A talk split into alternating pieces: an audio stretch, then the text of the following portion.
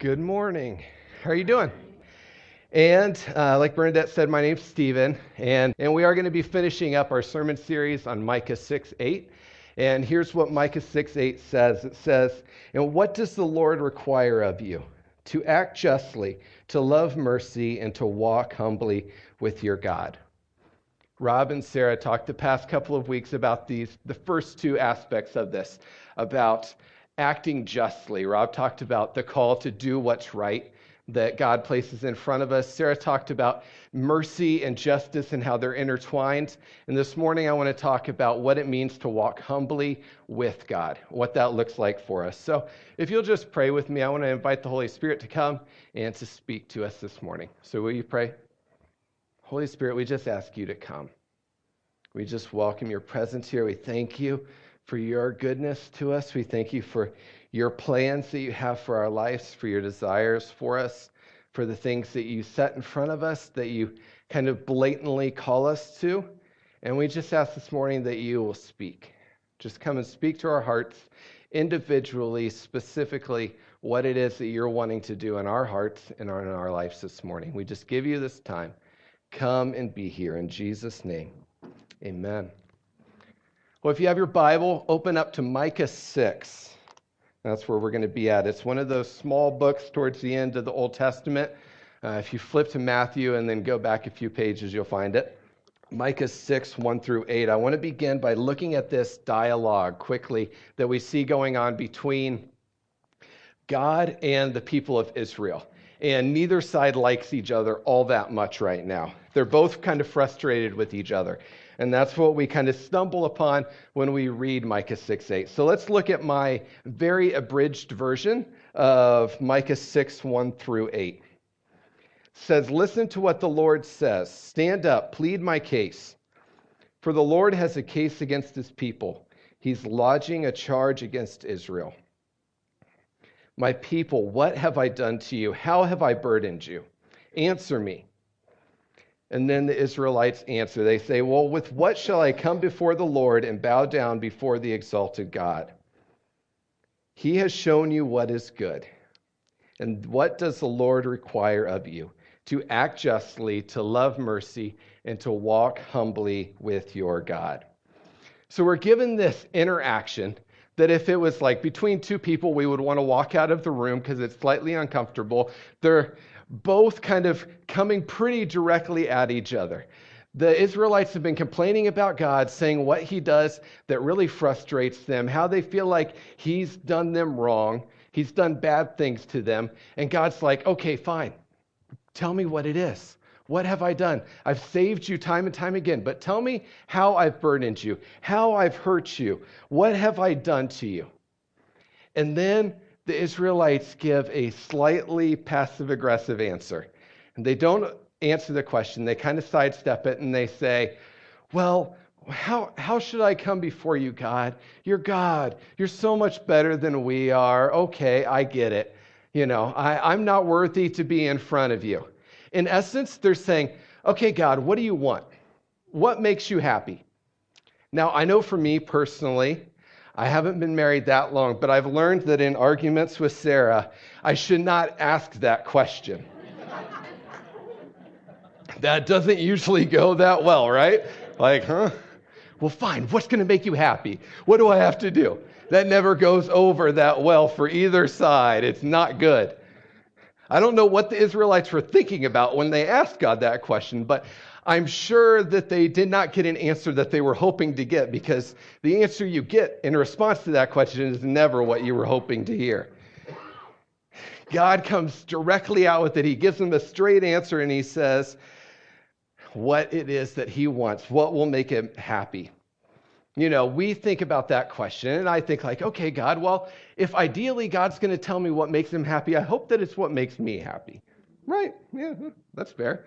So, what makes me happy? Okay, well, I like walking to a coffee shop. I like living somewhere that I can walk to a coffee shop. That makes me happy. I like baseball. Baseball slightly above football. I know it's strange like that, but uh, So I really like going to a game when it's 75 and sunny outside, two good teams playing against each other. That makes me happy. I like music, so finding a new band on Spotify, a fun song coming on the radio that I can awkwardly sing loudly and kind of do weird dancing to in the car. That makes me happy. Listening to my favorite record on uh, re- my record player. That makes me happy. But what does God actually want? What does God want that makes him happy? What would be his reply to that? And he gives this really straightforward answer and he says, I want you to act justly, I want you to love mercy, and I want you to walk humbly with me. And all three of those require answer, require actions. None of them can be passively done. God doesn't give them a free, a free pass in the whole thing. He says, act, love, walk, make specific movements with each and every one of these three things. And they're very focused towards others. They're not even like the things that make me happy. You know, they're not about me, they're about how I engage with others. So act justly towards others, love mercy with others and how you engage with others. Walk humbly with God. It's very focused and specific on other people. There's action required in this. If, if you're a checklist person, maybe you read, do we have any checklist people? Very quickly. The checklist people are like, yes, that is me, right there. No questions. That's funny. That is a personality trait of checklist people. Uh, but if you're a checklist person, you hear this and you're like, good. I got three things. I will do this. I will learn. I will read all the books. I will volunteer at all the places. I will pray with all the people. I will introspectively look at myself and make sure I'm doing it correctly all the time. I can check this off. Do justice, check. Love mercy, check. Walk humbly, check. I got it. This is my kind of task. Thanks, God. This does make me happy. If you're a checklist person, that's what you're thinking. Well, just become experts. Well, another thing that makes me happy is Malcolm Gladwell uh, books and podcasts. And Malcolm Gladwell, he says that in order to become an expert, it takes 10,000 hours of practice in something. 10,000 hours. So, if you space that out over time, that accumulates, you know, to reach 10,000 hours would be 14 months of doing nothing but whatever it is that you're working towards. That includes sleeping and eating, 14 months straight. That, in, that would be 10 years of practicing three, t- three hours a day at whatever it is that you want to become an expert at. 10 years, three hours a day, no Sundays off, every single day. And of course, to be an expert and stay an expert, 10 years isn't the end of it, right? You have to keep going with that. So, God wants us to become experts in these things and doing justice and loving mercy and walking humbly. And if Malcolm Gladwell's numbers are correct, and let's be honest, they're never wrong. if his numbers are correct, then that's roughly 30 years and continuous that it requires of us to checkmark each one of these things. It's not quite impossible, but it's pushing the edge of what we could possibly actually do in and of ourselves. So, what's the answer here? How do we do this thing that God wants us to do that makes Him so happy? You know, we can never become experts in acting justly and loving mercy if we're not first walking humbly with God. There's an order of operation. Anyone remember your math? Any parents? That have to do this with their kids on a regular basis, something comes first before you can do the rest. You have to walk humbly with God before you can act justly and love mercy. There's an order to this that's required of us in order to do these. The only way that we can act justly, that we can care for the forgotten, that we can stand up for the oppressed, that we can love the uncomfortable, the only way that we can love mercy, that we can show genuine kindness and care, grace and love to other people, the only way that we can walk humbly before our God is with doing this with Him in humility. It has to come first That order is necessary. In order to treat others the way that God wants us to treat them, the way that God treats people, we have to know who God is. And we have to know how God sees us, what God sees in us. The only way we can live out Micah 6 8 is if we are first walking humbly with our God. And so that's what I want to look at. Sarah threw out some good Hebrew words last week, so I thought that I couldn't be, uh, I couldn't come with anything less than my good Hebrew A game this morning. The word uh, humbly that we see here in this verse is kind of unique. It's only used one other time in the Old Testament, uh, and the two references don't really line up. Proverbs 11:2 is the other time it's used, and it doesn't come in the same context at all which has, of course, led a lot of smart people to argue vigorously about what it actually means, as always happens in this sort of thing. But they've kind of rounded it down to a few kind of obvious fits that would work for it, that don't all fit together at first.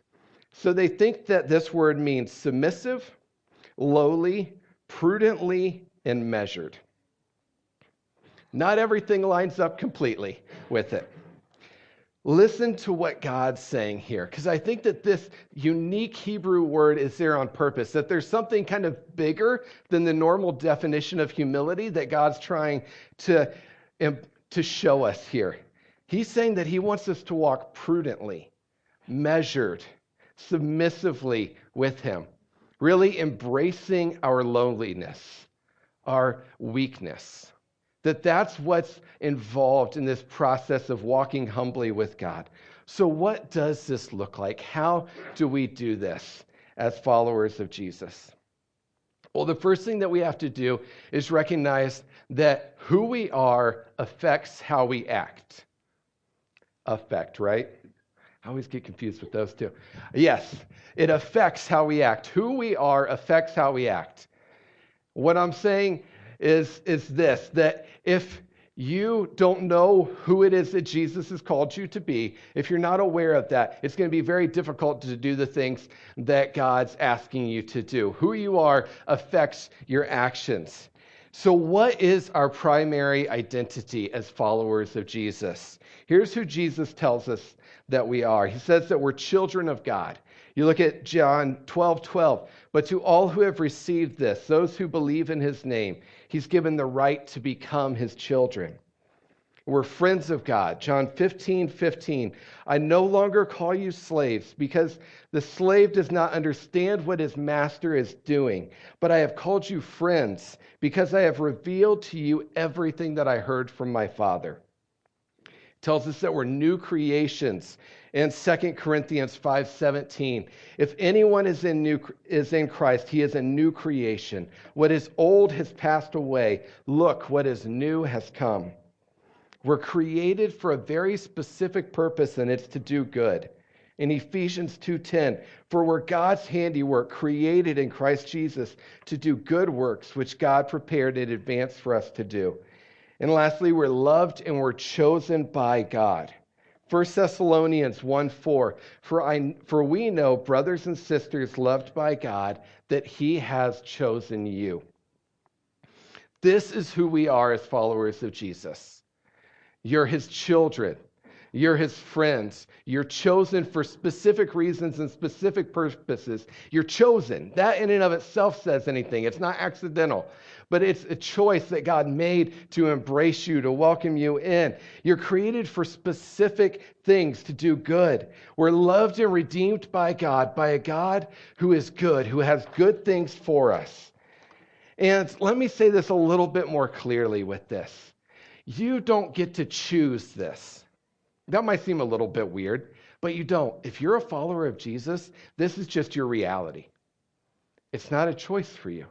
And that's a really, really good thing. Because there might be one of those things that we're like, oh, I'm not sure that I'm comfortable with that. I'm not sure that I would want to call myself that. I'm not sure I would want to call myself a child of God or a friend of God or a new creation. Uh, I'm not sure that I would want to call myself chosen. I wouldn't choose myself. Well, it doesn't matter because God chose you. He has given you this identity. He has called you in this way. This is kind of part of your DNA now as a follower of Jesus. It's just who you are, and it affects everything that you do. This reality is intricately important. And so it's important that we just embrace this reality. We don't want to fight against God's good gifts. We want to embrace them. We want to take them on because He's giving them to us.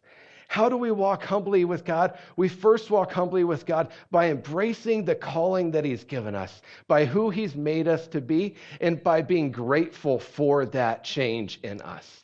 That He has made us this way, that He's called us, that He's chosen us, that He loved us. That that relationship has changed everything in our lives. And the second thing I see here is that a part of godly humility is being prudent and measured. Now, I hear prudent and it makes me think of like Jane Austen or something. It's not a word that we use very often, right?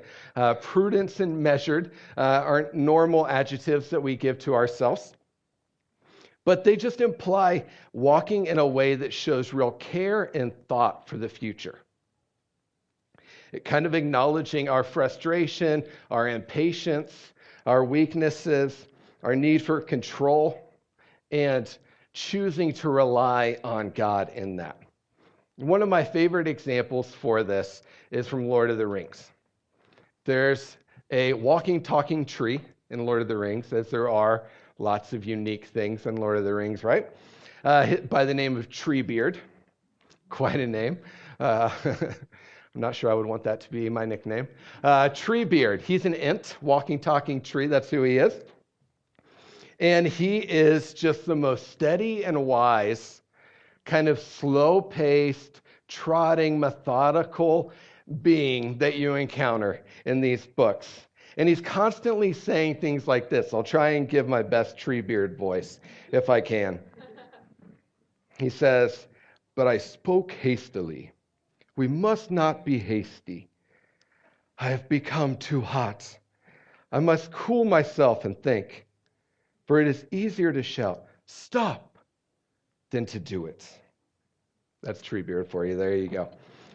This is the attitude I think that God wants us to have. I think there's something in this that really fits God's desire for us in being measured and prudent. That we need to go into things with real care for the future, for what the effect that it's going to have, for the plan that's following up in front of us that we're beginning to see to be really thoughtful in how we approach life, moving in God's time and not just in our frustration and our desire for control, not just moving when we want to, but moving actually when God wants us to. Aware of all that's going on around us, aware of the implications that it has for others that are around us. And the interesting thing about Treebeard is that when he gets angry, when he does decide to act, he like destroys the valley in a measure of about five minutes. And I think that that actually is a really important part of what being measured and prudent implies. It's not about being weak. It's about knowing that when you do what it is that you're called to do, that it's going to do exactly what it is that you're called to do. It's having confidence in that, that you've seen the, the lead up, you've seen what God's been doing, and now you can step in and do it and have real confidence that real things are going to change because of that, because of the patience, the measuredness that you showed in following out God's plan, that it, it gives this kind of deep, uh, understated power that you would not have otherwise had because you're walking with the timing and the plan that God has for you. And with that, the last thing that I think that God encourages us to do with this is to embrace our weaknesses. That sounds fun, right? Save the best for last.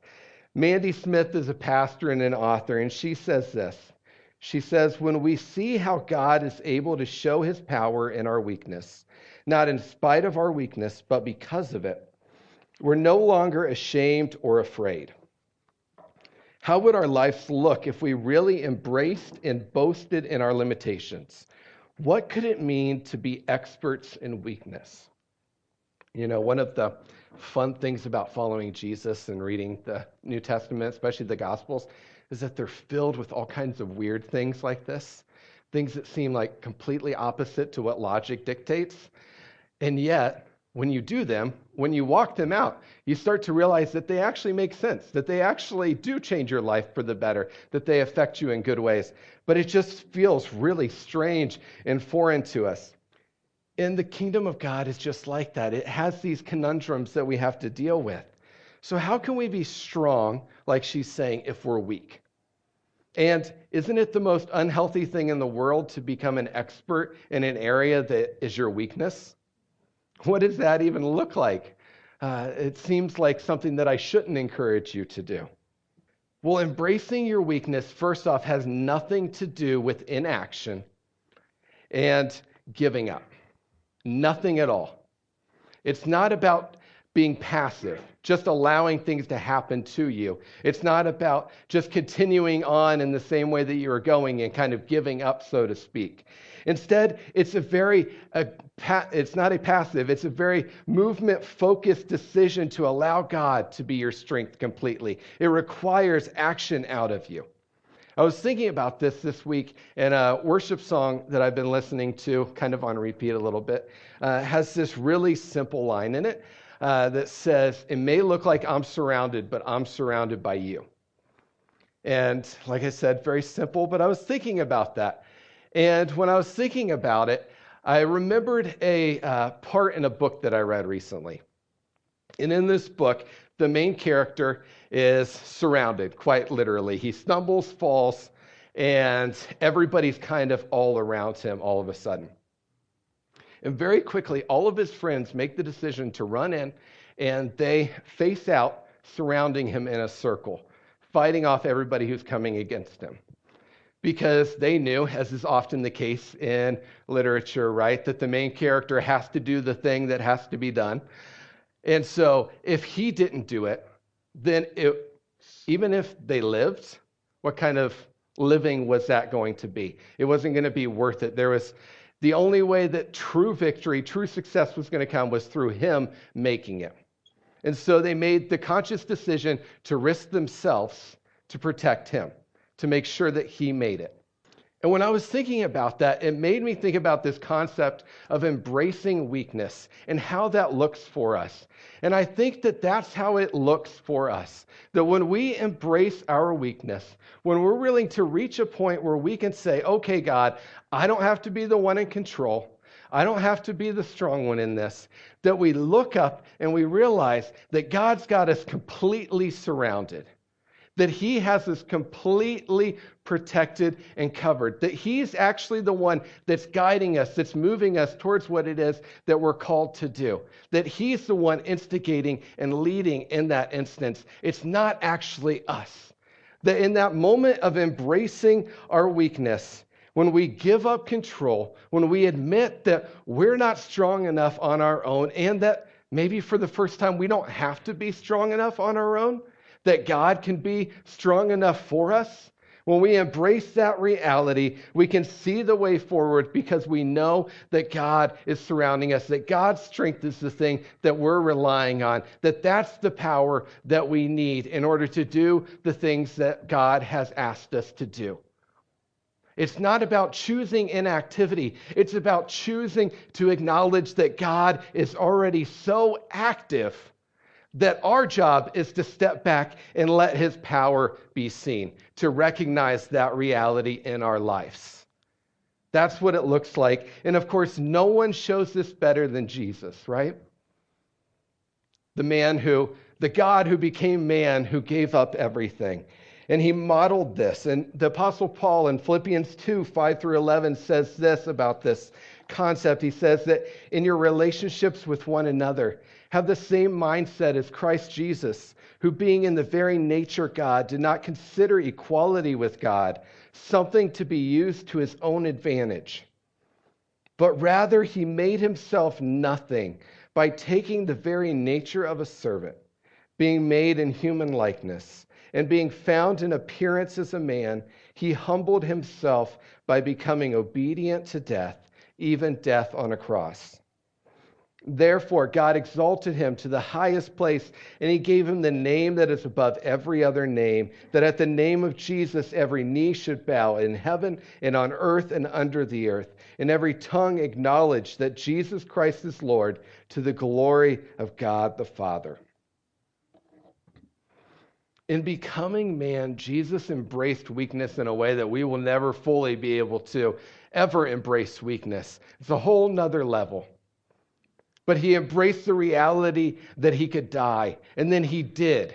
He walked that path. He became man. He lived his life, and then he died. And at the moment of death, at the greatest moment of weakness that any of us will ever know, the moment when we have absolutely zero control over anything, when we have zero strength to do anything because we have been completely overpowered. There's nothing in us that's in control in that moment.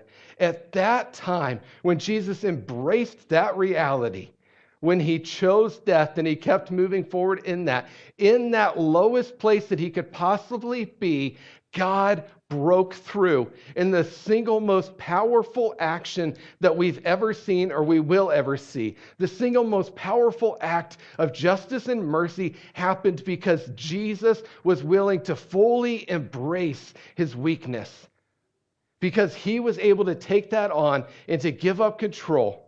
In that moment, God was able to work in a way that has affected and will continue to affect our world forever.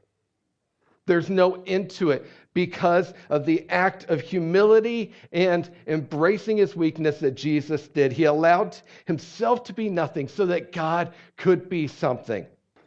And it was out of that lowliness, that weakness, that prudence, that steadfastness, that steadiness, that submissiveness.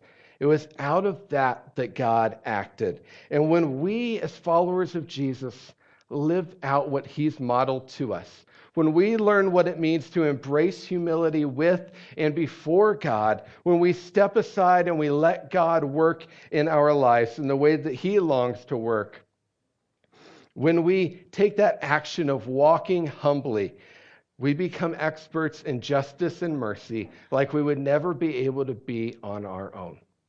In that moment, Micah 6 8 comes together completely, and we can begin to step into what it is that makes God happy, that God has for us. And this is all one big process, right? Everything we've been talking about the past few weeks there's no prayer I can pray that would make it instantaneous for you. Sorry. That's not the way that this one works. This is a process that happens over time that God works out in our lives. It's a process of becoming a people who do justice, who love mercy, and who walk humbly. And God gives us a great example in Jesus. He gives us a constant guide and companion in the Holy Spirit, but it does take time and intentionality from us. It requires something of us to live out this process. So, one last example as we end. I, uh, just because I wanted a hobby, have recently decided to uh, start uh, brewing or roasting coffee. So I grabbed my props. I brought props, guys. You're welcome. So, in case you don't know the process of roasting coffee, of coffee from beginning to end, I'll tell you a little bit. Uh, so, coffee plants are actually small trees, and it can take up to four years for the fruit, the berries of coffee trees to ripen and to grow uh, to kind of maturity to when you would harvest them. So, they're these little red berries. I think they're red usually. And uh, the farmer either goes out there by hand or he will uh, take a machine and go and harvest all the coffee berries off of a tree. And then he takes them and you have to break them open and you take out the seed. Coffee beans are actually the seed of the coffee plant, of the coffee berries. And so then you take them and you break them open and you separate it from the pulp and all the liquid and stuff like that that's in these berries. And you set them out usually in uh, other countries over huge sheets, and you just let it dry in the sun. If you want to go to the next, that's a picture I took of that happening in Indonesia when I was there. And so they set out all these coffee beans to dry on these huge sheets and let them dry for a long time. And once they're dried, then they look like this. They're green. Green coffee beans. And let me tell you, you do not want to grind this up and drink it. It will taste awful. Really, really bad. And it will not smell good either, which is not fun. The things that we like about coffee will not happen out of green beans. So then it has to go through the process of roasting. Coffee roasters who do this on a big scale have huge pieces of equipment and, you know, big ways, uh, big production lines and whatever. I do not have that. And so what I'm going to do is I'm going to take this. It's a whirly pop. Anybody used one of these for popcorn? Take one of these, you put it over the stove, you give it some cranks, and your popcorn starts to come. So I'm going to do that with coffee beans. I will put these in, and I'm going to do it in the garage because the amount of smoke and smell, Sarah would not appreciate it if I did it in the apartment. So you do it in the garage over a camp stove, like really rustic, embracing the, the true process of this. And you take it and you heat it up, and then you just start to crank it, and you crank it, and you crank it as the heat grows till it grows to about 400 degrees. And then when it reaches that point, you'll hear this crack, and you know it's almost done. It's the, the final process has begun. You keep turning, you keep turning. It's hot, checking the temperature, and then you'll hear the second crack. And at that point, you take it off the heat and you begin to cool it. And that, that last process with the cracks and all of that stuff is called pyrolysis. And that's the process that releases the oil that makes it brown, that brings the aroma that we like, that brings the, the flavor and taste that we like in it. Without that process, like I said, it would taste disgusting. It would be fairly gross. Even the most die-hard coffee drinkers among us would not want to drink that coffee. Pyrolysis is necessary. It, this whole process is necessary to get coffee, which most of us rely on pretty desperately, uh, to get coffee to the way that we want it in order to be able to drink it. So, if the worship team wants to come on up, living out Micah 6 8 requires living out this sort of process.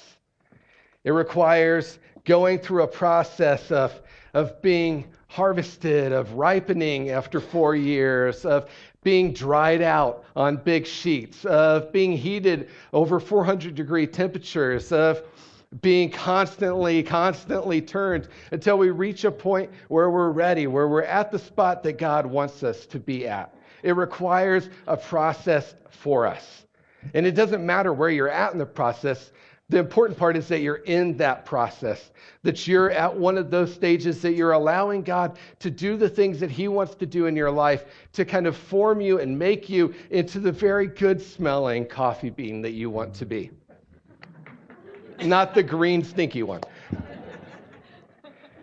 So, this morning, if you're a follower of Jesus, I want to encourage you to jump into that process. Don't resist a part of it. It can be hard. It can be frustrating at times. That's, that's real. That's part of it. I'm sure the coffee beans don't like being heated up like that. But God's inviting us to step into that process, to, to engage with Him in it, to say yes to Jesus, to become people who are doers of justice, who are lovers of mercy, and who are walkers in humility with Him. And if there are ways that you've been resisting embracing your weakness, just want to encourage you stop. I, I like control just as much as the next, next guy, believe me. But it's a kind of pointless, frustrating cycle to go through if you're constantly trying to take control back from God. Give it up to Him. Embrace the reality that He's already doing the things that you're trying to duplicate. Just accept it. Allow yourself to take it. Be happy about it. It's a good thing. You might smile with a grimace, but at least you're smiling. At least you're stepping into it. So embrace your weakness and recognize that God is surrounding you, that He's your strength, and that we're invited to embrace that strength. So if you want to stand, we're going to go into a time of worship. And the band will lead us in a couple songs, and I'll be back to lead us in prayer. But before we uh, sing, I just wanted to pray and kind of transition us a little bit. So, will you pray with me? Jesus, I just say thank you. I thank you for, for your process.